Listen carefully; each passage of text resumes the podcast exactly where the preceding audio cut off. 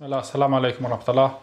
I'm Abdul Wahid Stephenson. We're at Medina College. We're in the Maktaba, and today, Alhamdulillah, I'm with Ustad Abdurrahman, Muhammad Abdurrahman from Cardiff.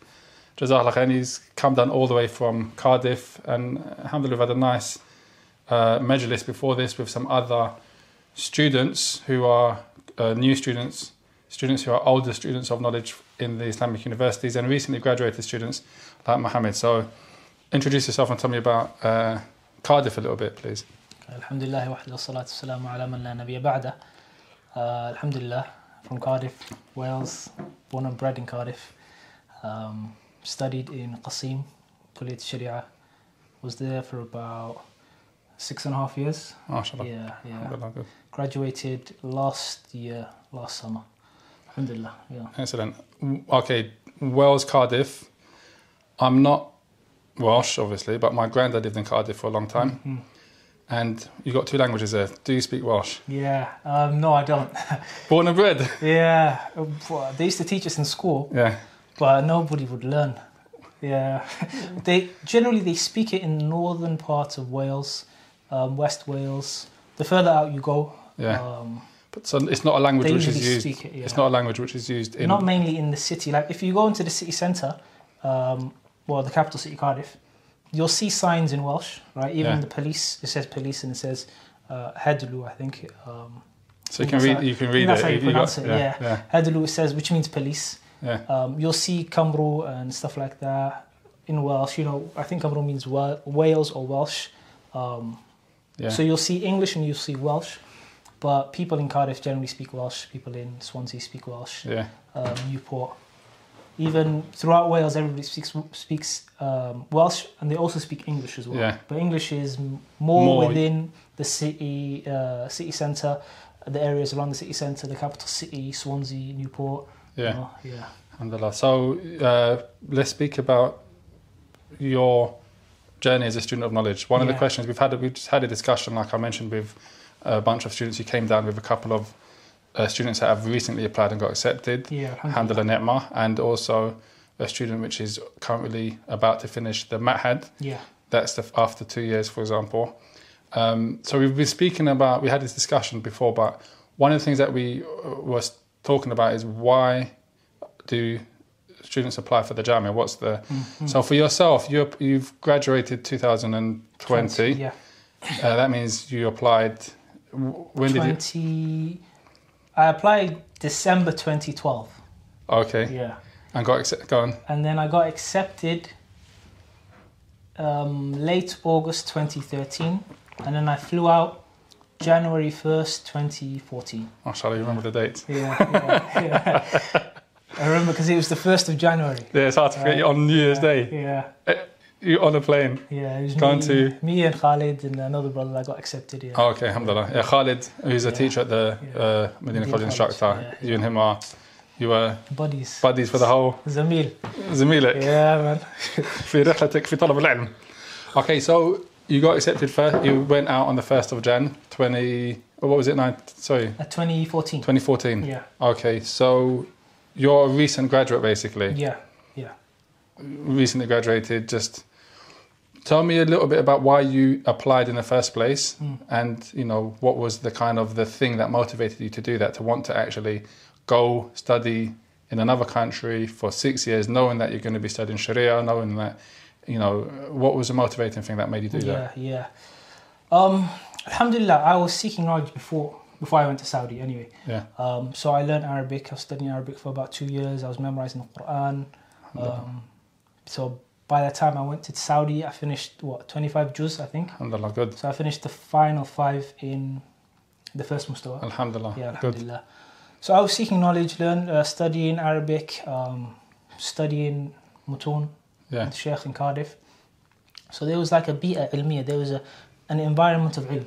yeah, Right?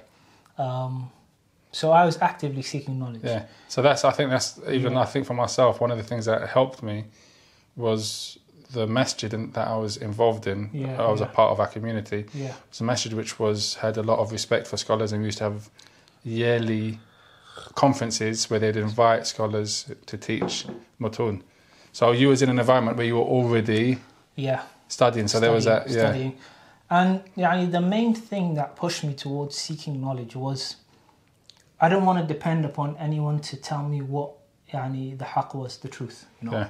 So that was one of the main reasons I wanted to go out and seek knowledge myself so I can see what the uh, the ulama say themselves, you know, Yeah. what the explanations of the books of hadith are, the, the books of tafas- tafasir, the major books in aqidah, um, how rulings are extracted from the Quran and the Sunnah. You know, I wanted to get to a level where I don't have to depend upon someone else to translate for me what's يعني, what Allah subhanahu wa ta'ala said, what His Messenger sallallahu alayhi wa sallam said, what the ulama have explained, what the Salaf said. I wanted to access those resources myself, Yeah. right? Uh, I didn't want there to be a, a middleman. So obviously studying Arabic in the UK helped me, يعني, it allowed me to enter that door.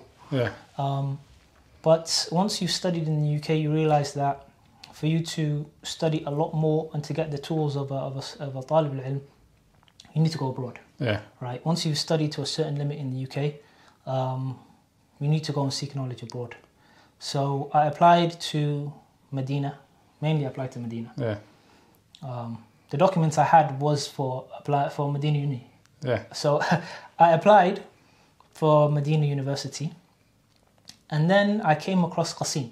I came, I came across a, a blog that talked about Qassim and some of the mashayikh that were from there, and some of the mashayikh that um, were there at the moment. Those talked about Ibn Uthaymeen and his students yeah, who was yeah. there. Talked about Sheikh Abdul Nasir al-Sa'di and Sheikh Abdul Qara'awi was from there. And, yani so many, many mashayikh, yeah, even a lot of the that are uh, alive today, like Sheikh Fawzan is from Qassim. Yeah. Sheikh Abdul Muhsin al-Abbad, is, he originates Origin, from Zulfi. Yeah, from, yeah, there, from is, that area. Is, yeah, which is Qassim. Sheikh Luhaidan is from Qassim. Yeah.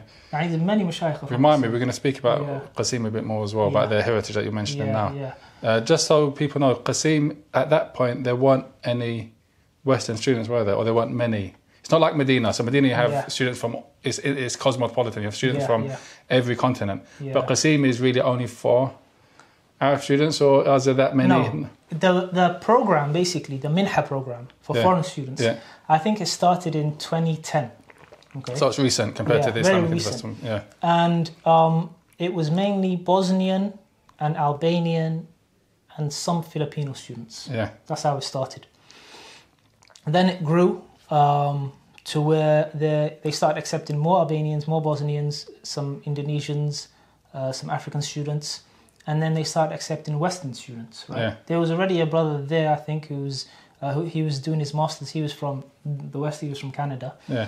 um, but we were the first British students there. First First British students, yeah, ever. ever, yeah. you got فضل of سبق yeah. سبق.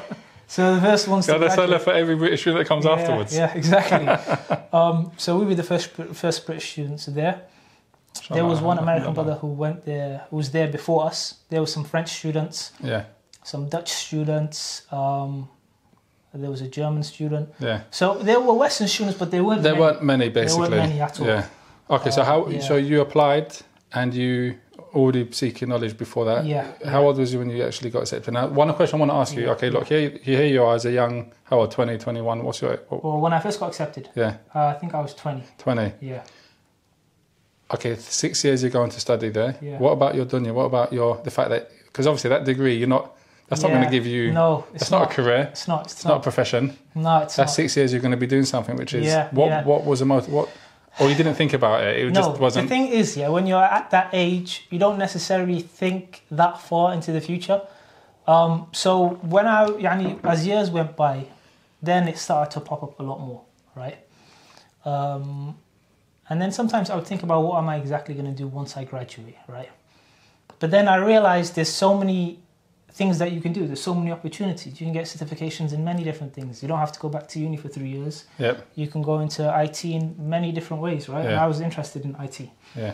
Um, so my plan was once I graduate, I was going to go down that route. Um, and that's what, alhamdulillah, I'm working on at the Yeah. moment. Excellent. But, you know, in the years, I would think about what exactly am I going to do. But then I would think about the, the great ni'mah this is, you know, because it's, it's, it's a massive opportunity. Yep. Not everybody gets this opportunity. That's right. Yeah. And on top of that, Allah subhanahu wa ta'ala, He gives ilm to those that He wants khair for. Yeah. Right? And He allows those to tread this path and He makes it easier for those that He wants khair for. Yeah. So this is a sign that Allah subhanahu wa ta'ala wants khair for me. Yeah. Right? So yani, I thought to myself, I need to take advantage of it. It's only six years of my life that I'm going to give up now. And um, I might live for another 30, 40, 50, maybe even, I don't know, 60 years. Yeah. Right? So compare these six years to another 50, 60 years. And it's, Not- it's nothing. It's a great Yeah. investment. Hundred Right? percent. It's a great investment. Yeah. yeah. So I saw it as an investment for my hereafter.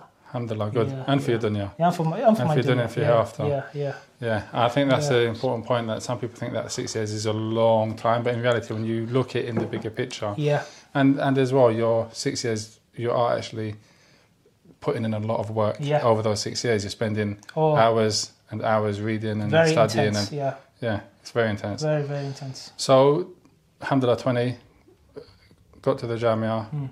But Abdul, I didn't tell you about how I got accepted, Go then, right? Because there's a story behind this. So I applied to Medina, right? yeah, And um, I applied, I got my documents ready with the intention of going to Medina. yeah, I hear for about, interview process and stuff. Yeah, like no, like, as in like getting my documents ready, translated, you know, all of that stuff. Tazkia, yeah. yeah. you know, um, letter from the MP, yeah. and stuff like that. Even though I got that later on for Qassim, but I got that sorted. I applied for Medina. I came across Qassim. Yeah. Now Qassim, I've never heard about before. All right. And the funny thing is, I came across videos of Sheikh Sami Sqair, yani Sheikh Uthaymeen students yeah. on, on YouTube. Yeah um, who was teaching in Ibn Uthaymeen's, masjid before I even applied to Qassim. So I would watch these videos, right? And I'd be like, who's this sheikh? Who is he? Eventually I end up studying in the same masjid as the sheikh. Yeah. um, so I came across Qassim, I was reading, I read about all the mashayikh that are from there, the mashayikh that are still there, Ibn Uthaymeen was from there, that's his markaz, that's where he taught, that's where his students Follow are. your researcher, uh, you like to. Yeah, so I had a look, right? And there's a funny story, I remember. I was, we were in the car, um, when we just arrived in Qassim, and I was asking the brother who was driving us about some of the mashayikh, right? And Khalid was thinking, well, where's this, where'd this guy hear about these people? right, so I would, I would look already knew all about, Yeah, like- so I would look it up, see who's there, who I can benefit from. Um, but anyway, so I saw it and I thought, listen, I've got the documents, I might as well apply. yeah, So I went to the post office, tawakkaltu ala Allah, and I sent off my documents. Um, I did it by that uh, by post, and I did it by by fax as well. yeah, Yeah. Now, the list came out in May, if I remember correctly, and I had a look at it. My name wasn't on there. yeah. When you sent your documents? When? What? Uh, December December. Okay. Yeah. 2012. Yeah. List came out May 2013. I had a look at it. My name wasn't on there. So I thought, قدر الله ما شاء فعل. Inshallah, Medina. Yeah. Inshallah, Medina. Yeah. Everyone No. knows Medina, but anyway. Yeah, inshallah Medina. Now the Ramadan comes, yeah. And I'm making dua in Ramadan. Allah subhanahu wa ta'ala give me what's khair for me. Yeah. Right? Either Qassim or Medina. Yeah, you're still focused. You're focused No, I on. think I think it actually was it Ramadan? Yeah, I was still I still had some hope in Qassim somehow. Yeah. I don't know how, right? But I asked Allah subhanahu wa ta'ala to give me Alhamdulillah, what was believe and never loses hope. Yeah, yeah. never loses hope. never loses hope. He's got, always I got that remember, hope. I remember I used to listen to a khutbah by Shaykh Abdul Razak al-Badr on Husn al Billah. Yeah, yeah. I have good thoughts of Allah. I would always repeat that and listen to it, and um, well, it kept me, uh, it kept like it kept that hope. Yeah It didn't, يعني, my hope didn't disappear. What's Husnul Dhan Billah? Because I think that's important. Husn al billahi ta'ala is having good thoughts of Allah subhanahu Yeah. wa ta'ala, having hope of Allah Yeah. subhanahu wa ta'ala. Um, so I would, I would listen to, when I'm going to the masjid, I would play that khutbah and I'd listen to it and listen to it. And I'd always have hope, inshallah it's going to happen, right? Yeah.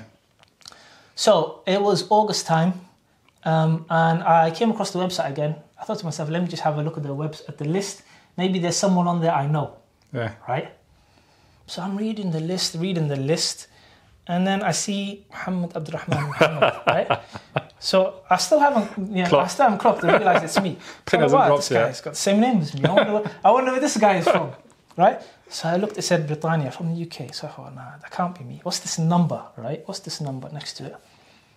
So I thought, I think I saw Raqam al Jawaz passport number. Yeah. So I got my passport, and then um, I looked at the number. It was the same number. oh, I was so happy that day. Alhamdulillah. Subhanallah. I was so happy that day. Um, so from then is when I got in contact with the brother. He helped me out with the visa process, and then Uh, we ended up going to Gunnersbury, you know, the Saudi, what's it called? Yeah, cultural attaché. cultural attaché, yeah. And then we got our documents sorted. And there's a funny story there as well, yeah. I remember, yeah, um, me and Khalid, we went to that place. And anybody who goes there knows that even trying to get through the door is, is Is yeah, yeah, you need right? uh, you know you're going to wait hours to get that signature. Yeah. So um, we went in. Guy couldn't speak English. So me and like, okay, what do we do? So we said, um, we have a maw'id with Saleh. I think his name's Saleh. Yeah. Right? We've got appointment with Saleh. He was like, okay. Um, go through. So there was a there was a white man who was a security guard, very harsh to us for some reason, right? Ginger guy. So we were like, why is this? Must be because this guy is not Muslim. He's Yeah. probably doing it because we're Muslim. innit? This guy must. He can't be Muslim. This guy. Yeah, nothing to do with Yeah, ginger, obviously. yeah. Ginger has nothing to do Yeah, with no, it's not that's, just by, that's just a But, description. yeah, that's because we, Yeah. We didn't think he was Muslim. We thought he must be doing this because we're Muslim, and you know, there must be there must be something. So um, we go into the canteen. We're just sitting in the canteen for hours, waiting for a few signatures. Right, Adhan comes in for dhuhr. We go into the prayer room to pray dhuhr. We pray dhuhr, and then we turn around. And we see this ginger brother sitting there. you see the ginger guy. I don't judge a book. I mean, we're like, astaghfirullah, what did we say? Right? Um, we Alhamdulillah, say back of Salah, you can make tawbah, say astaghfirullah. yeah, yeah. Make dua for him. We shouldn't, we shouldn't have said that, right? You shouldn't book, judge a book by its cover, like they say. So, um, yeah, alhamdulillah, ended up in Saudi January 1st, uh, 2014. Yeah. Yeah, so that's when that's when my journey in uh, for Talab al-Ilm in Saudi started. Started. Yeah. Okay, another point we spoke about uh, earlier with some of the brothers was different faculties Yeah. that yeah. you can study in and the you know the different kind of pros and cons benefits and at the moment a lot of the students that are applying or are current students they're going towards uh, the College Sharia, basically, where I graduated yeah, from. Yeah, yeah. You graduated from, and yeah. What are the other faculties? It's almost like that's the only place you can go at the moment. What yeah. I mean, talk about the faculties well, in Qassim, at the moment. Qassim, yeah. there is College Sharia. Yeah. There is Kulliyat Dirasat al-Islamiyya, yeah. which is Islamic studies. Then there's Kulliyat al-Lugha. Okay. Right. Um, most of the students will either go into Kulliyat Sharia or Kulliyat Dirasat al-Islamiyya. Now, the main difference between the two is Kulliyat al-Sharia is a lot more intensive. Yeah. It's a lot harder, right? There's more subjects you need to study. There's more hours. Um, the subjects that you study are more difficult. Hmm. Um, Dirasat is a bit like ulu, uh, what do they call it? Usul din Usul din It's yeah. a bit like Usul din Concentrates more on Aqidah. You do some Ahadith al-Ahkam. You do a little bit of Usul. يعني you don't do much, to be honest. Um, you don't do fiqh. at you all do مصطلح, a little bit Okay. of تخريج. yeah So it's from that angle. yeah right? And the, you know the weird thing is, when Shaykh ibn Uthaymeen was still alive, أصول الدين عفوا كلية الدراسات الإسلامية was the one that everybody would go to, right? Because he was the Amid, I think he was the Amid of the كلية. Oh no, I think he was رئيس قسم العقيدة, if I remember correctly. yeah And he would teach in the Jamia as well. He obviously he would teach fiqh and everything. yeah Um, but I remember one of the Mashaykh saying that everybody would go to Dirasat Islamiyya, now everybody goes to Sharia, Sharia. right? Which I, I found strange. Maybe the curriculum was a bit different back then. Ah, Sheikh Uthaymeen. Yeah, I mean, yeah, Ibn Uthaymeen. if he's the Emir of the Kuli, I'll be there every day. Yeah, yeah, Sheikh Uthaymeen. yeah. He's a Mosura. He's a, he's a, Exactly, exactly. And you know Shaykh Ibn Uthaymeen? It seemed like everybody benefited from him. Yeah. All the Mashaykh that taught me, nearly all of them, they would always say Shaykhana Ibn Uthaymeen. No. Um, it's like Ibn Uthaymeen was, he benefited, it seemed like he benefited everyone. Yeah. Yeah, yeah. Alhamdulillah. Okay, so in Medina, the Islamic University of Medina, we've got the we've got Kulit al Hadith, Yeah. which specializes in Hadith. Hadith, the of Hadith, yeah. science of Hadith, and all. And all- you, they also teach the other subjects, but not as intense. Yeah. Then we've got Kulit al Lugha, and that's Kulit al Lugha. Everyone knows nobody generally goes there Mm. unless you're most non- non-Westerners go there, and Yeah. it makes sense because you're coming back to the UK. Exactly. You've gone there to seek knowledge of the Sharia, not, and obviously the Arabic is important. It's very important, Yeah. but not as a takhassus or as a speciality. Yeah. Then we've got Kulit al-Quran, which focuses on tafsir of the Quran and Yeah, qawa'id yeah. as- and, you know, uh, the qira'at as well. Mm. Not many Western students go there either. To no, be honest with I maybe, maybe not many go there. yeah, hardly any. Then we've got uh, Kulit al-Da'wah and Yeah. Usul al-Din and Sharia basically. So these are the five. Yeah. When I was there, they've added now, you know, Some other technical, technical colleges Yeah. or yeah. These five, all the students when I was there, they either went one or two places. No, they- went either one of one of three. If you were uh, hardworking or if you were, you know, you'd go Sharia, Sharia or Hadith. Yeah. Hadith because of the legacy of Sheikh Al-Albani and Yeah, our love yeah. for you know Hadith and you know being upon the sunnah. the yeah, Sunnah, right? Of course. Uh, or the, if you're a student in uh, Sharia, you'd looked at as being okay, your your manhaj is not strong. That's why you got Sharia basically. That was that was the kind of that was the kind of thing. But anyway, put that aside. Okay. There was Sharia. Then there was Usul al-Din. Now, if you went to Usul al-Din, it's because you're taban in your studies and you you know you want to kind of take it easy. You don't want to be Ah, okay. you know you don't want to work too hard Yeah, like, yeah. because it was looked at as an easy route. easy route to you know because it's a bit not as intensive, right? Yeah. Um, but one of the things that became apparent to me personally is that the significance of kulut of kulut da'wah and usul al-din for a student that lives in a non-Muslim country, going back to a non-Muslim country, uh, is really important. Why? Because they what they focus on is aqidah and tawheed and firq groups and sects, as well as uh, seerah and tarikh. And these are the subjects when you're given dawah in a non-Muslim country, because they're not obviously it's not a country which is based upon Sharia legislation.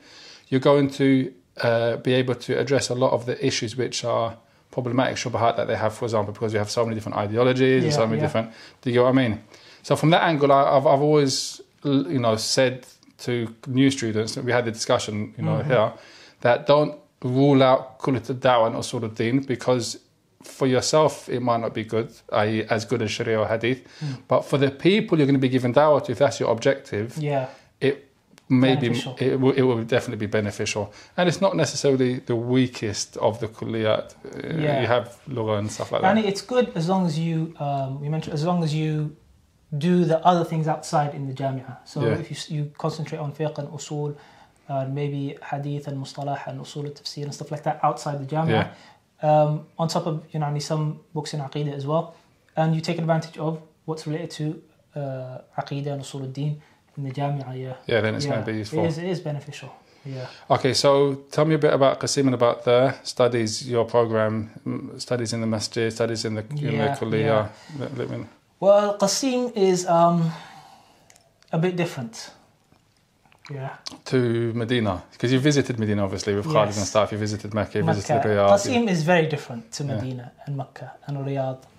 Um, the people are somewhat different. Yeah. They're not as open, I would say, as Mecca and Medina, even Riyadh. Yeah. Yani, I'm not saying the people are bad. Trust me, you will find some good people in, in Qassim. And how many times did things happen to us and yani, Saudis and Qassim came and, and helped us, right? Like sometimes dire situations, like life and death sometimes, yeah? subhanallah.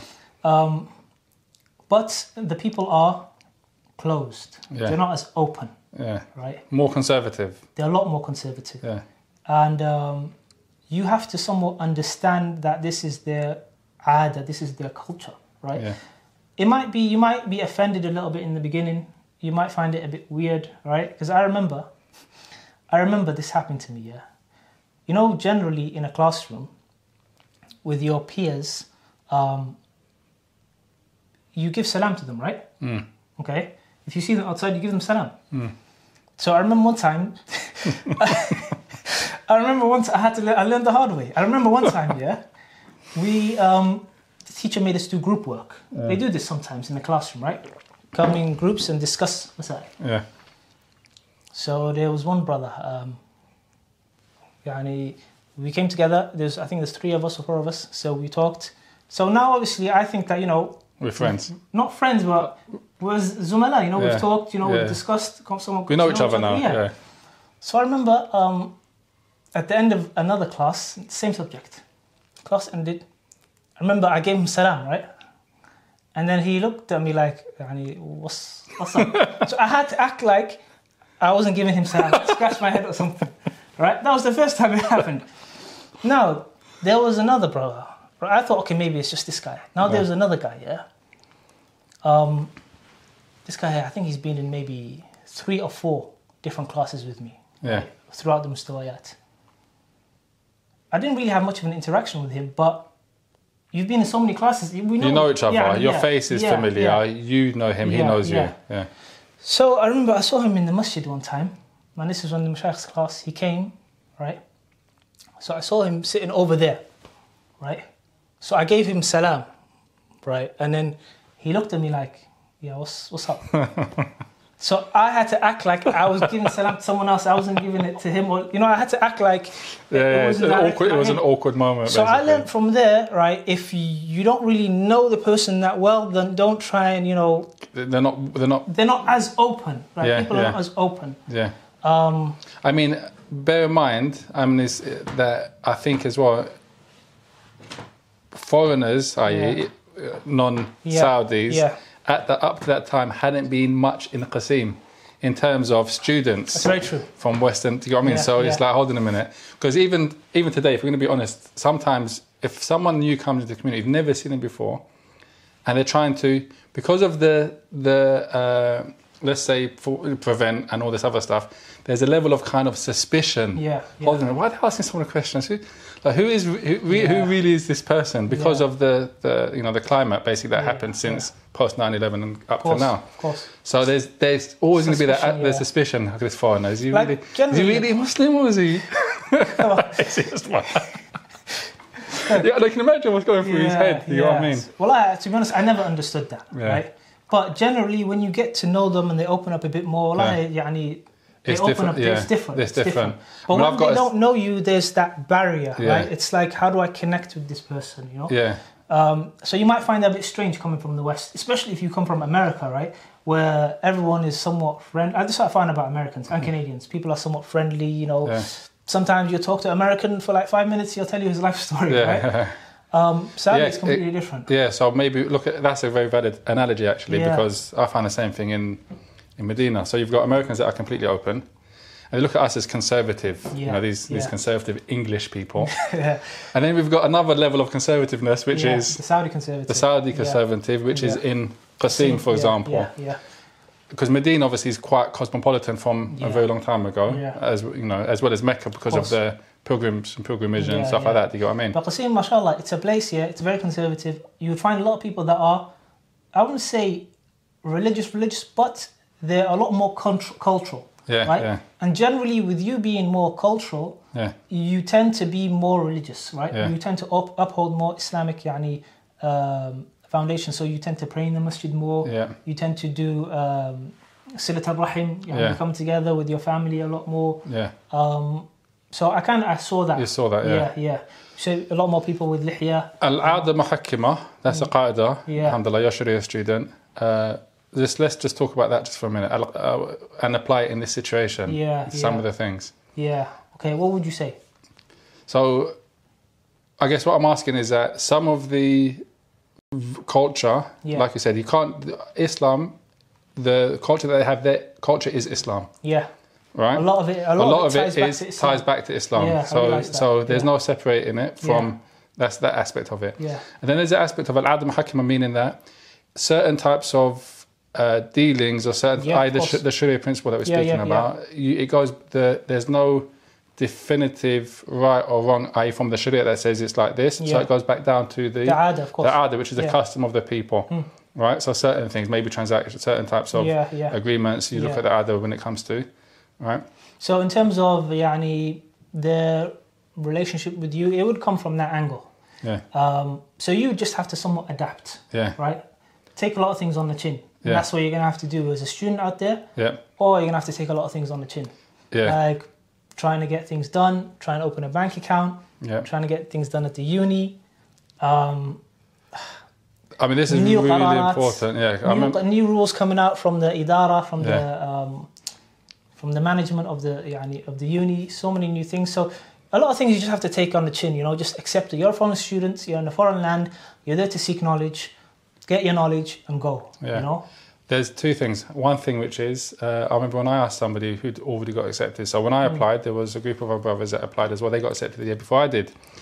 So then I applied again and I got accepted afterwards. So they've already been there a year. So they've got a year's experience. So I said to them, you know, what do I need to bring with me? Thinking they're going to say mosquito net, Yeah. you need to bring mosquito repellent, you need to bring. So I'm thinking of all these things I have to bring with me to the jamia. And the brother goes to me, you need to bring patience. Yeah. Oh. I'm like, what are you talking about? You know, it's a black brother and a very nice brother friend of mine. Mm. He's been a lot of patience. So I didn't understand what he meant until we until I got there. And Yeah. it's on this issue, i.e. the difference in the culture Of course. and having to kind of take it on the chin, knowing that if you go there to get something signed, you might not get it signed for another week. Yeah. They can- and they might say come back tomorrow. Yeah, yeah. And come back tomorrow. of course. Right. Or another one, I think once I went to a mahkama Mm. and, um, you know, it says they're open at, for example, I went, to, you know, eight o'clock or, okay, when they say they're open at eight o'clock, that means that they've come in at eight o'clock, Yeah. but not that they're going to start working at eight Yeah. o'clock. They're others that are going to start working at 8.30. The first 30 minutes for, is for, you know, breakfast and catching up or, yeah, you know, to eat there. Mm. So if you don't, if you're from the UK or the West, then you're like, okay, well, it says eight o'clock on the on the on the window. You should be open. What you doing? You're knocking the door. I remember when I went to the post office once Hmm. to pick up something, and it was in the Ramadan at the time of iftar. After we prayed, we prayed Maghrib in the Masjid Nabawi, and I went to the post office. And The guy looked at me like I was Majnoon. it's a Ramadan iftar. He looked at me. He looked at his friend. He goes, "This guy's coming to get to do some work, stuff, to do yeah, get some yeah, stuff." Yeah.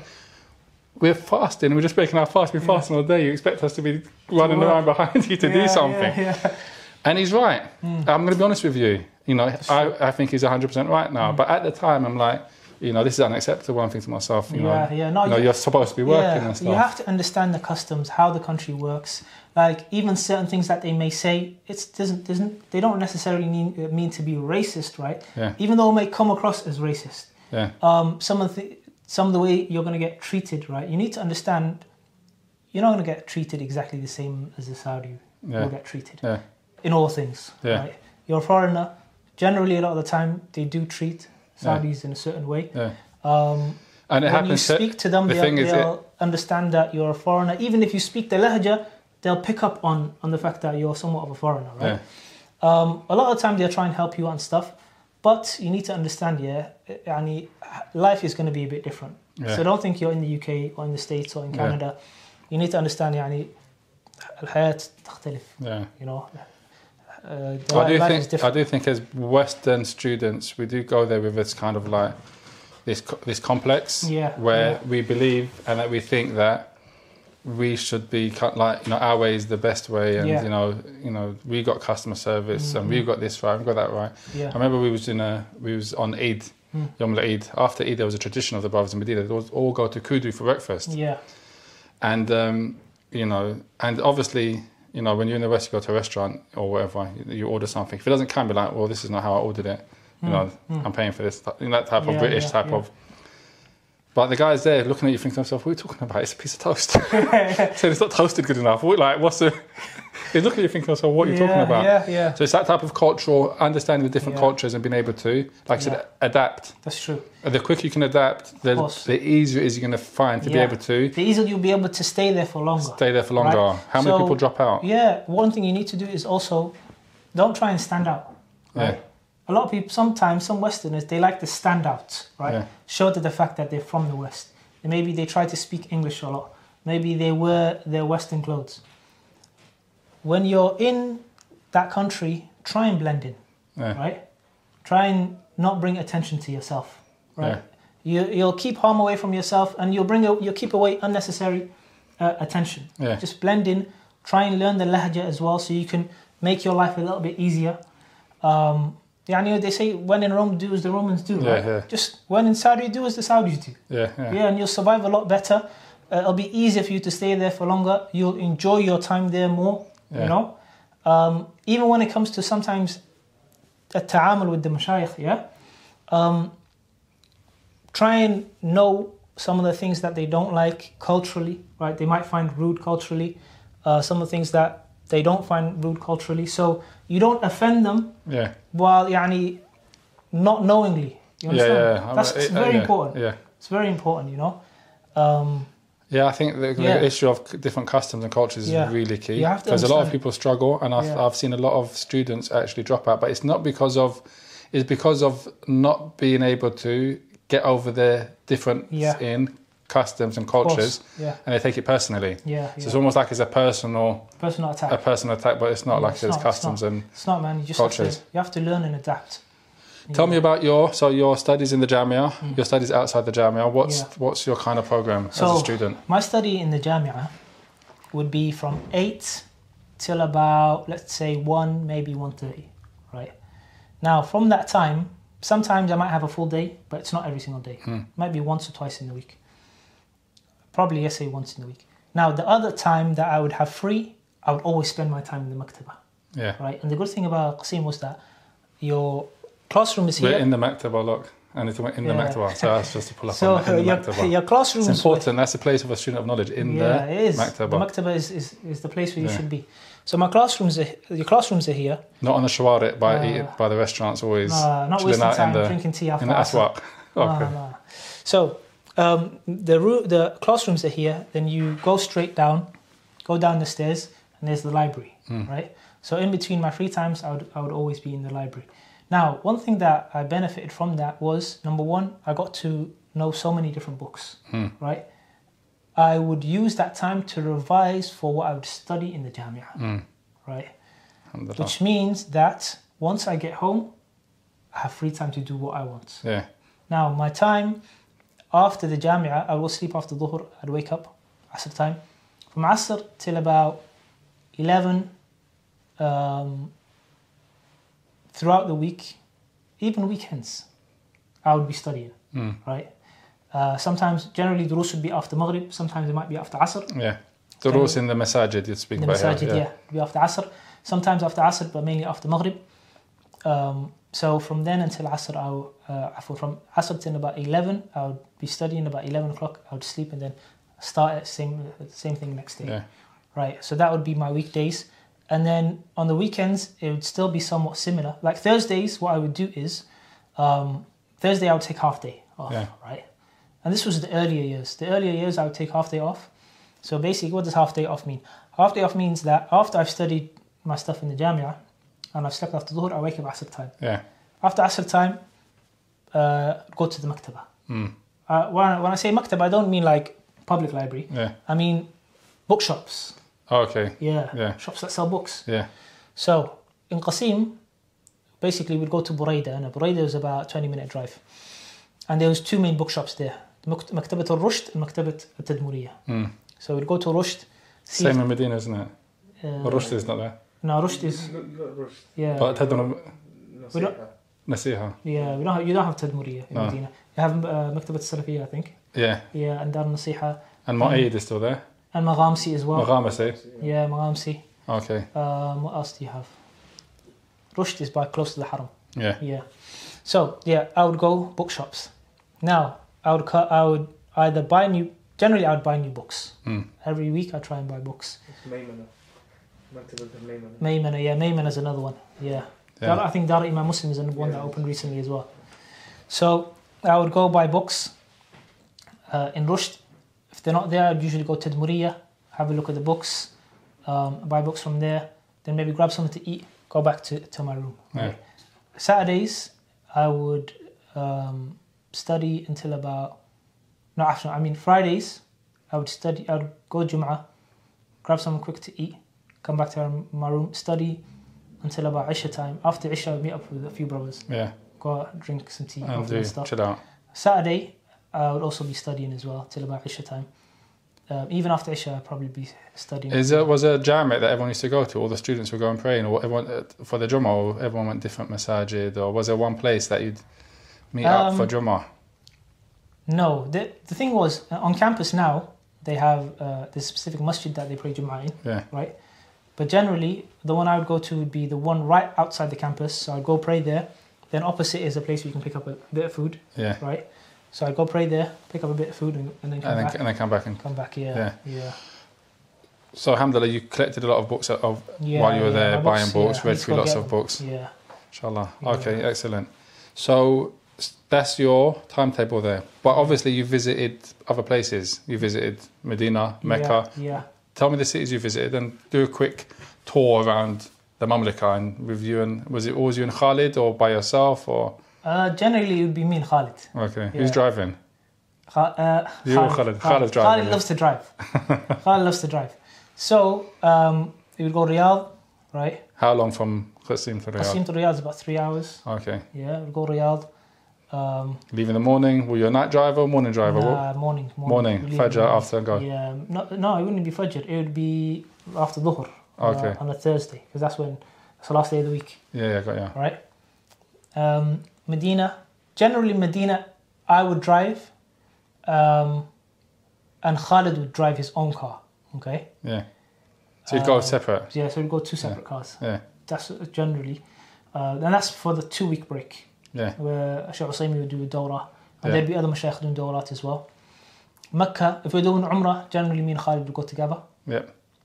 Um, How long from Qassim to oh, Mecca? it's about maybe eight, nine, ten hour drive. Ten hours. Yeah, from Qassim to Mecca is about uh, Qassim to Medina is about six hour drive. Yeah. Yeah, Okay. yeah, yeah. Anywhere else you visited in Um, Saudi? Did you go Taif? Or? Yeah, I visited Taif, but it wasn't intentional. Yeah. Yeah, We got lost. well, that's a long story. You got lost on the way to Mecca. No, I got left at Hajj, so and somehow I ended up in, in Taif. Right? Got left on Hajj. Yeah, yeah. What do you mean you got left on Hajj? Oh, On what that, was, that was that was Who left you? the group that that took us. yeah, that's another story. Actually. You know when sure you're out got, we've there, got time. when you're out there, you go through many different things. Alhamdulillah. And, uh, It's those experiences that you don't forget. Yeah, a lot of the time, Allah Subhanahu wa Taala helps you somehow. Like Allah will always come to aid you. Alhamdulillah. Yeah, Allah will always come to aid you. Having husnal dhan again, going yeah, back to the, yeah. that issue. Always, always. Alhamdulillah. So you ended up in Yeah. Taif lost. Yeah, and On foot. the thing was, I didn't, end up, I didn't end up. No, I completed Hajj, Yeah. Tawaf al-Wada' and Tawaf al-Ifada. We did it. yeah. Now they said to us, if you don't come back at this specific time, but to leaving. We're leaving. They left you. Right? now you know the distance, distance between the Haram and Aziziyah, Yeah. especially when there's no cars Yeah. and It's not- there's mad traffic. Sometimes, sometimes we couldn't Yeah, find a no, car. no, it'll take you hour. It could take Yeah, a long time. It took us uh, yeah. at least two hours. It was a two-hour walk. Right? so by the time we got there, they were gone. they actually left. They left us. So What have the phones? Can phone you, tell you what's they, happening? They didn't care. They didn't care. Oh. Right. So This was way, a, this was a oh, is it a Saudi Hamla at the it time? was uh, Okay, no it was a group. Yeah, it was it was a it was a group that was yani, took students from the Jamiah. okay, okay, okay, Yeah. fair enough. So the way we ended up in Taif was um, we went to go and look for a taxi to try and catch them in Medina. How many years you'd been in the Jama at this point? Oh, I was in Jamia for six months. Oh, so this was So early. I'm still new to the so country. still don't speak that's Arabic that's why I'm, properly. st- I'm like I'm You're sweating. furious. I'm shocked. yeah, yeah. right? They left us. so, um, well, actually, I was so. I know, mean, if, if it was five years down the line, you'd have Yeah, sorted yourself out. It's yeah. no big deal. But A still years, but the six country, months, you haven't got a it clue works, what's right? going on. so um, we tried to catch catch them in Medina. So we looked for a taxi, Yeah, and you know the prices in Hajj are yeah, extortionate. yeah, of right? course, yeah, yeah. So he said, "How Uh, not extortionate. It's just the it's season. much, It's yeah, the monsoon. Yeah, yeah. That's that's how it is, isn't it? So um, we said to him, supply how and much? demand Yeah, business. supply. Yeah, exactly. Yeah. We said to him, how much? He said seven hundred. We said, no, afwan, akhi, we don't have that kind of money. we, get, Miskin student. we get 800 riyal. yeah, we don't have that kind of money. Um, so we said, okay, what we're going to do is we're going to look for a Sabco bus, you know, the Yeah, big buses, yeah, coaches, to try and get us to Qassim. Yeah. So we went to, and that's the places to catch the ticket, or to get the tickets for that bus is um, by the Haram, Yeah, right? So somehow we got to the Haram. went back to the yeah, we Haram. went back to the Haram, right, with our bags and everything, right? I got a heavy bag. I'm carrying it one side, the other brother's carrying the other side, right? So um, we we come to the booth, right? It's an outside booth. It's a booth that's outside, and there's chaos going on. So the guy gets angry, and he closes the window. He says, "I'm not selling any tickets." so we can't get tickets now. Yeah, Now we're stranded in Mecca. Okay, we don't know what to do. Alhamdulillah, nice place to be stranded, but Yeah, yeah, but alhamdulillah, your but- intention is to get back to Qassim. Yes, You're not- it's you're not, not the best planning to- place when you don't have anywhere to stay, Yeah. especially in that heat, you know, Yeah. Mecca heat. Um, so we, we saw a brother from the Jamia, right? Qassim from your yeah, Jam- from. Ethiopia. Somehow he appeared from somewhere, right? Um, because we went after that, we went to the taxis to see if they could take us to Qassim, and everybody we asked said no, we're not going to Qassim. Yeah, Okay, so one of the brothers said to the Ethiopian brother said to us, listen, what you should do is go to Taif, yeah, catch a Sabco bus from Taif. mm. What we should have done is call a taxi from there to Medina, right? But he said, no, no, I'll take you to Ta'if. But we weren't thinking, we didn't Yeah, know. yeah, and he was yeah. still new to the country. So he took us to Ta'if for, I think, 100 riyal, 120 riyal. So we end up in Ta'if, go to the Sabco station. Um, say, we want to bust to Qassim. He said, okay. It's 12 o'clock at midnight now. Yeah. Um, and then, So you're tired at this yeah. point. You're really exhausted. Tired. You've been walking a lot, Yeah. carrying a heavy bag, I okay, so stressed tired. out. Even my throat was hurting me. Yeah. Right? So I got rid of that somehow. Yeah. I bought a drink, you know, the lemon drink, Yeah. lemon juice. I got rid of it. Alhamdulillah. Now, what happened was we went to the the station, right, and we said we want to bus to Qassim. He said, okay, it's twelve o'clock midnight now, and we said what time? He said four o'clock, right? We said Alhamdulillah, okay, four hours. It's not too He bad. said no, not four o'clock in the morning, four p.m. next day, right? I mean, I, what's that out? 14 hours. Yeah, 14 no, hours. 16 hours. 16 hours. So we said, oh, what are we going to do now? We were stranded in Taif now. So ev- outside every Sabco station, there's a bunch of taxis Yeah. looking for customers. So we go to the ta- each taxi we go to, we say, can you take us to Qassim? They laugh at us, right? Because Qassim is so far. Yeah, no one's going to Qassim. It's now, not a journey. we found uh, a driver, and the driver said, I'm going to Riyadh, and Qassim is on the way, so I'll take you. So we jumped in the car, and there was another customer in the passenger seat, right, the front passenger seat. So he asked us, how much is he charging you? So we said a certain amount. So him, the the, the, the passenger, or the that customer, and the guy, the, the, the driver, start getting into an argument. Right, because he's charging us less than he's charging him, right? So he, he asked you how much yeah. the taxi driver's. Okay. Yeah. I thought you were asking him, but go on. So he asked us. So then, um, taxi driver starts lying. He says, "No, no, I, ch- I said to them this much." So then we realized, nah, this guy's a crook. So we left. Everybody left the taxi. So now we don't have a taxi, right? Now we're just looking around, looking around. Wasn't couldn't you have kind of like just just firmed it, just went and just see what happened no, at the end of the thing- nah, journey? you don't want, man. Some of these taxi drivers. They're gonna yeah? just No, the thing is, a lot of these taxi drivers in Saudi, you need to be aware. A lot of them take drugs. yeah, So they're driving and they're on drugs, yeah, right?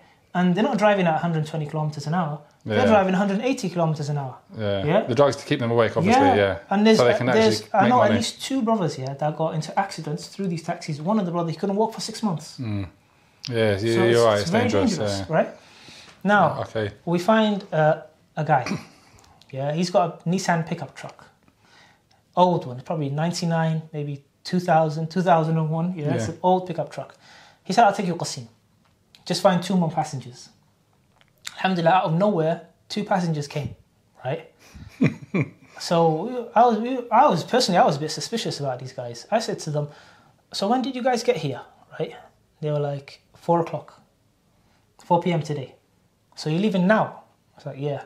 The reason I was suspicious is because in Saudi Arabia, especially if you come from Qassim and Riyadh, nearly everybody has a car, mm. right? Nearly everyone has a car because it's so vital, Yeah. right? There's public transport is terrible. Yeah. Yeah. Yeah. So these guys seem like they, they came to, all the way from Qassim to Taif without a car. Now they're going back without a car. So we jump in a taxi, and now he's taking us down some dangerous roads. And at, you know, at this moment, I'm so Six- angry. Yeah? yeah. I've given up. You know, when you're so angry, you've just like just given up on everything. So I'm just sitting there. Driver smoking cigarettes, a cigarette. The guy in the front passenger seat is uh, smoking a cigarette. So now the Saudi guy sat between me and the other brother that was with me- with me. So he pulls out his box of cigarettes, right? So I said to him, What are you doing? He said, Smoking a cigarette. I said, No, you're not. Put that back in your pocket. Yeah? So he puts it back in his pocket. Now, um, these guys are enjoying each other's company. It's like they've been best friends forever, For a long time. Right? Yeah. laughing and joking, and and I'm just sitting there tired and angry, and just you know. And at that point, do you understand anything they're saying, or you can pick up No, on no, bits? yeah, I You can understand. I can Okay, understand. good. Yeah, I can understand. Yeah. Because my Arabic was, I, I studied Arabic for two years. Before, before I yeah, left, yeah. So you right? had how the, the my Arabic, alhamdulillah, you know, it was, it was at a good level. Uh, I tried to pick up on the lahja. Now, um, every time we would try and stop, uh, we would stop at a uh, a service station, he would try and jump in, try and get the window seat so he can start smoking. Yeah. So I tell him, no, get in. You're In not smoking. Yeah, you're not smoking. Right? And then um, eventually he came around and he sat on the other the other side. Right? Yeah. Somehow he got through the other brother. So now this guy, the driver's smoking, the guy in the passenger seat is smoking, Oh, the guy in the back. and the guy on the on the left side. I mean, they're is smoking. smokers, aren't they? I So they're all smoking now, and they're all enjoying each other's company. And I'm just, it's just ta'deeb, you know, it's punishment, right? But um, the thing is, I'm being patient because I just completed my Hajj, yeah, right? Yeah. So I'm thinking I need to be patient. I just completed my Hajj. Um, يعني, was like a test straight after. Yeah, I should, you know, I should be better after this. So I was just patient the whole time. Eventually, we got back to Qassim. He dropped them off in the middle of the motorway. I don't know where these guys went. yeah. Well, I, he stopped in the motorway, yeah. And the motorway, it was on a hill. And then they just went off into the distance. I don't know where these guys went, where they came from. Yeah. Alhamdulillah. So, Alhamdulillah, I got back to Qassim. And then, um, Alhamdulillah, life was a bit different from then on. But Alhamdulillah. Alhamdulillah. That, it was a good experience. It was a good, very good experience, yeah. Very, Hajj became yeah, Hajj. yeah, exactly. Literally, it became yeah. a, a proper. On top of the fact that Hajj was already somewhat difficult. Yeah, that's right. And that, was that your first Hajj? That's my first Hajj, alhamdulillah. Alhamdulillah. Yeah, yeah. And then, inshallah, you can made Hajj yeah. subsequent years and stuff. Yeah. Okay, tell me a bit about towards the end. So you've recently graduated. You've just come back. We were, like I said before earlier, we were speaking with, uh, I think, uh, Sheikh Omar Jamaica graduated. I think before ten years before I went there, Hmm. and then I graduated in two thousand and eight.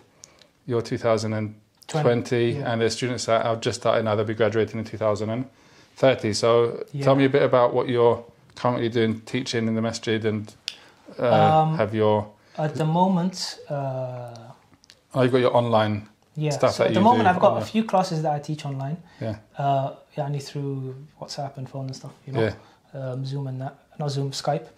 Um, and I started uh, Sahabiya Institute, which is like an online institute.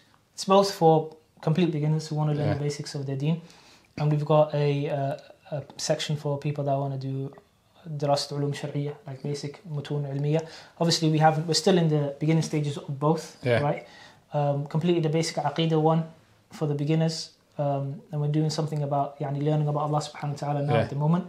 As for the other section, then completed uh, practical steps on how to seek knowledge. So the books a person should study, how to Yeah. go about studying. Um, Where's that available? Is that available? it's on YouTube. Yeah. It's on YouTube at the Yeah, moment. yeah, okay, yeah, good. It's on YouTube, and يعني part of that introduction or study guide, uh, the guide for a student of knowledge, right? That practical steps is part of it, and then we've got an etiquettes one now at the moment. We've done the first one, which is طالب العلم مع نفسه, right? Okay, a student good. of knowledge with the inner self. Yeah, Um, it's about twenty, about thirty minutes, so it's not too long, you know. perfect. Um, we've just got a few more to go related to etiquettes, and then we're going to start into. So is it is it books. live and then it gets uploaded, or do you have to wait till it's uploaded to do it? no, How it's does it work? uploaded. It's pre- So it's going to be like pre-recorded lessons. Yeah. So it's going to be a course where you can take your time, right? Inshallah, there'll be exams and stuff. Yeah. Um, but it's yeah, Okay. Yeah. Inshallah, we're going to put the link in there yeah, in the description, so Yeah, that people yeah. can access it to the channel and benefit because Yeah. it's important to know how to be a student, It's very the important. steps as well as the practical. Yeah, especially if you're going to go out there and study, you need to understand that you're going out there for six years. Yeah. Now, six years is uh, is long enough, and it's a good time for you to become mu'assal, right? For you to become, yani, attain the foundational tools a student of knowledge needs. Yeah. Now, for you to do that, you need to know what to study, when to study, how to study it, what to memorize, um, how to memorize it. Um, you need to plan your six years out. Yeah. All right. You need to. Your day needs to be filled of, of, of filled with you just studying. Mm. You can't be wasting time. Why? Because this time is precious. It's a ni'mah. This is a gift from Allah subhanahu wa ta'ala. You need to take advantage of it, take advantage of your summers, teach, benefit the people, summarize, read, and have ulul himma, right? Mm. Don't go out there with the intention of just learning some knowledge and then coming back and then spreading it and staying at that level forever. Mm. Okay? You should be a person who has ulul himma. And what's the difference when you when it comes down to the the basic foundation? What is the difference between a you and the scholars who have written these books? Mm. Both of you are created by Allah subhanahu wa ta'ala. Both of you are uh, humans who have life, right? Mm. Allah subhanahu wa ta'ala uh, has given that alim tawfiq to seek, seek Mm. knowledge. And he took advant- uh, advantage of it. Mm. And he studied, worked hard, benefited the people, authored, um, and now he's reaping the reward from Mm. before.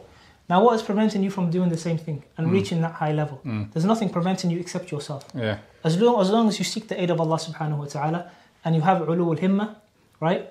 You يعني, reach for the stars, Yeah. right? They say that al mu'allaf is uh, uh, al mu'allaf is waladul alim al mukhallad, Mm. right? That the, the book, the thing that you author, is considered to be the child that lives on for, forever. Yeah. Why? Because once you die, that's the thing that people are going to benefit from. Yeah. Now, authoring books are very important. يعني it helps you solidify your knowledge, Mm. helps you see where your weaknesses are. On top of that, teaching as well. But you can also create programs, you know, um, have some type of content online that people can benefit from Yeah. for 10, 20, 30, maybe 50, 60 years, Yeah. right? Benefit the people. Think about it as an investment Yeah. right? You see how people, when they have money, those that are um, who are, who know how to deal with money, right? Mm. You see that they look for the best places where they can invest in their Yeah. money, so it can grow you as a talib al-ilm need to look for the best things that you can invest in so you can reap the reward for many many years once you've passed away. Yeah. You know look at some of these books. Like uh, imam i think uh, uh tafsir al-Qurtubi is here. Imam al-Qurtubi when he wrote his tafsir right he wrote it and he said it's ذخيرة ليوم رمسي right? Mm. وعملا صالحا بعد موتي it's an investment a reward for my hereafter yeah. and for the day I die. Mm. right? And he had the intention that, inshallah, I'm going to write this, and once I die, people are going to benefit from Yeah. it. And look at it now. يعني it's It's one of the. how many people have Tafsir al-Qurtubi? How many people benefit from it? Yeah. Look at Imam al-Nawawi. Perfect example, Imam al-Nawawi. ولا نزكي على الله أحدا, right? Mm. We don't say he's from the people of Jannah or he's from the special people that Allah subhanahu wa ta'ala loved. Mm. But there was something special about Imam al-Nawawi. Mm. And that thing must have been al-ikhlas. No. Why? Because when you're mukhlis to Allah subhanahu wa ta'ala, when you're sincere to Allah, Allah will raise you. Yeah. and he will give you opportunities to reap reward, hmm. right? To attain his mercy and his forgiveness and his reward. Al Imam al Nawawi, look at the books he's written. Look at Arba'un al Nawawiyah. How many hmm. people have memorized Arba'un al Yeah. Throughout history, how many people have taught it and Yeah. explained it and benefited from it and acted upon it? And all of that, Imam Nawawi is getting rewarded It's getting for. rewarded for Look yeah. at his Minhaj al Talibin, right? Mm. Look at his Taqrib Mm. that uh, As-Suyuti has a sharh of. Yeah. Look at his uh, Rawdat al Talibin. Yeah. Look at his sharh on uh, Sahih Al Muhaddab. Oh, Look at his sharh on Sahih Muslim. Yeah. On all Right? of the all of How the many sciences. people have benefited yeah. from it? You know? And he died Um, young. And he died young. Yeah, Subhanallah. so- The, the first sharh explanation that you think of when it comes to Sahih Muslim is the sharh of Imam al-Nawawi. Imam Nawawi's one. Yeah. Subhanallah. So, So- Ulul Himma. علو الهمة علو الهمة and إخلاص and توفيق from Allah Yeah. subhanahu wa ta'ala. يعني when it comes to إخلاص, just know that you're doing this for the sake of Allah subhanahu wa Hmm. ta'ala. Right? Don't think about impressing others. Don't think about what will other people think about me. How can I make people think khair of me in terms of يعني for my ilm and stuff like that. Do it for the sake of Allah subhanahu wa ta'ala. Right? And think about what Ibn Abbas said. He said, uh, ذللت uh, uh, ذللت طالبا ف- فعززت مطلوبا Hmm. right he said I sought knowledge hu- humbly right? Mm. and Allah subhanahu wa ta'ala raised me with izzah and nobility and then I became the one that was sought sought, yeah, so you must be humble to Allah subhanahu wa ta'ala. You have to be sincere. You have to have husn dhan billah. You have to ask Allah subhanahu wa ta'ala for tawfiq. Mm. why? Because if Allah does not give you tawfiq you won't go anywhere. You won't benefit at all. Mm. you won't act upon your knowledge. You won't benefit from your knowledge. And it will be an evidence against you on the day of judgment. No. and that's one of the worst things. You don't want to be that person who, when it comes on the day of judgment, who, come, who comes on the day of judgment, Allah subhanahu wa ta'ala asks them, You learned this, and you learned this, and you learned this. Did you act upon it? Because you did this, which was opposite to this. You did this, which was opposite to this. Hmm. Right? You do not want to be in that position on the day of judgment. Yeah. It's a very scary position. May Allah subhanahu wa ta'ala save Ameen. us uh, from that. I think that's really important. Um, looking at, for example, your journey, and we're going to, inshallah, close with this. You sought knowledge before you went to the Yeah, yeah. university, Yeah. and you dedicated in, uh, your time while you were there, knowing that it's six years, it's limited. You're Yeah. gonna you're gonna dedicate your time to seeking knowledge, Mm. and uh, now you're you're you're you've graduated. You're looking at how you how you can aspire even higher Yeah, authorship, writing books, Yeah. inshallah. Yeah. Now, So somebody that's just beginning that journey, Hmm. what would your advice be? Someone that's just beginning, and if you to give it in a kind of summarized, Yeah. what would it be? Uh, one of the most important things I would say after the things I mentioned of ikhlas and asking Allah for tawfiq and dua and billah, I would say take advantage of those around you. Take advantage of the teachers around you. Why? Because when I started learning Arabic, the brother who taught me Arabic at the beginning, right? He himself went to Egypt for a few months. Mm. He studied Arabic Bain Yadik, book one. Yeah. Speaking was, all right, it seemed like he was a quick learner, yeah, right? Yeah. So he, he wasn't yani, specialized in Nahu. He wasn't an Arabic, of like a professional Arabic teacher. But he studied Arabic Bain Yadik, book one. Yeah. So I said to him, listen, brother, can you teach me book one? So I took book one from him. Yeah. That's Uh, also, don't be shy to ask then as well. That's another benefit. yeah. Don't be shy to ask somebody Don't to be shy benefit to you. ask yeah. at all. People Yeah. are willing to help you, willing to, to teach you. So take advantage of those around you. Yani I benefited so much from the teachers in the masjid, the other ikhwa that I went abroad to go and study. Um, and even till today, yeah, any talib ilm that I come across, I try and benefit from, from that talib ilm. Mm. And that's how you should be. You should be Mm. trying to benefit from everyone that you can uh, take that you can take benefit from. Whether they're more knowledgeable than you or whether they're not as knowledgeable as you. You should yeah. always try and benefit from no. from everyone. So take advantage of the opportunities around you. If you see that there's du'rus going on in the masjid, if you see that Medina, you can come to Medina College and attend uh, the lessons here at Medina College or take part in uh, attend the portal. You have a portal online, yeah, a portal right? online as the, well, the lessons online, the dawrat that they, they do with the mashayikh. Benefit from everyone, yeah. from the people around you. Memorize the Quran, learn Arabic, and yani, work hard. That's that's one thing I would say. Work hard. Yeah. They say al jaddu bil uh, jiddi wal bil what you put in, you will receive, right? Mm. And you'll be prevented from ilm if you're, if you're lazy. Yeah. So uh, I think the thing is, I think we got in our culture, the culture yeah. of laziness, privilege. Subhanallah. But inshallah, inshallah, let's change it for the students that are. Definitely. Once they get more knowledge, the more they realize how valuable it is, the more they realize they're going to have to work hard to, yeah. to get it and to attain it and to maintain it. Barakallah fikum, jazakallah khair, inshallah. And it's been very beneficial. And inshallah, the institute is online. The courses are available on YouTube and they're yeah. free, inshallah, for the Sahabi. What's it called? The Sahabi Institute. The Sahabi Institute. Yeah, yeah. Alhamdulillah. Thanks for coming down from Cardiff. Barakallah. Barakallah. Pleasure and inshallah, to see you guys. Uh, you're going to see him, inshallah, on our videos that they can come out of Ramadan, inshallah. So, Barakallah. Jazakallah khairan. Assalamu alaikum wa rahmatullah.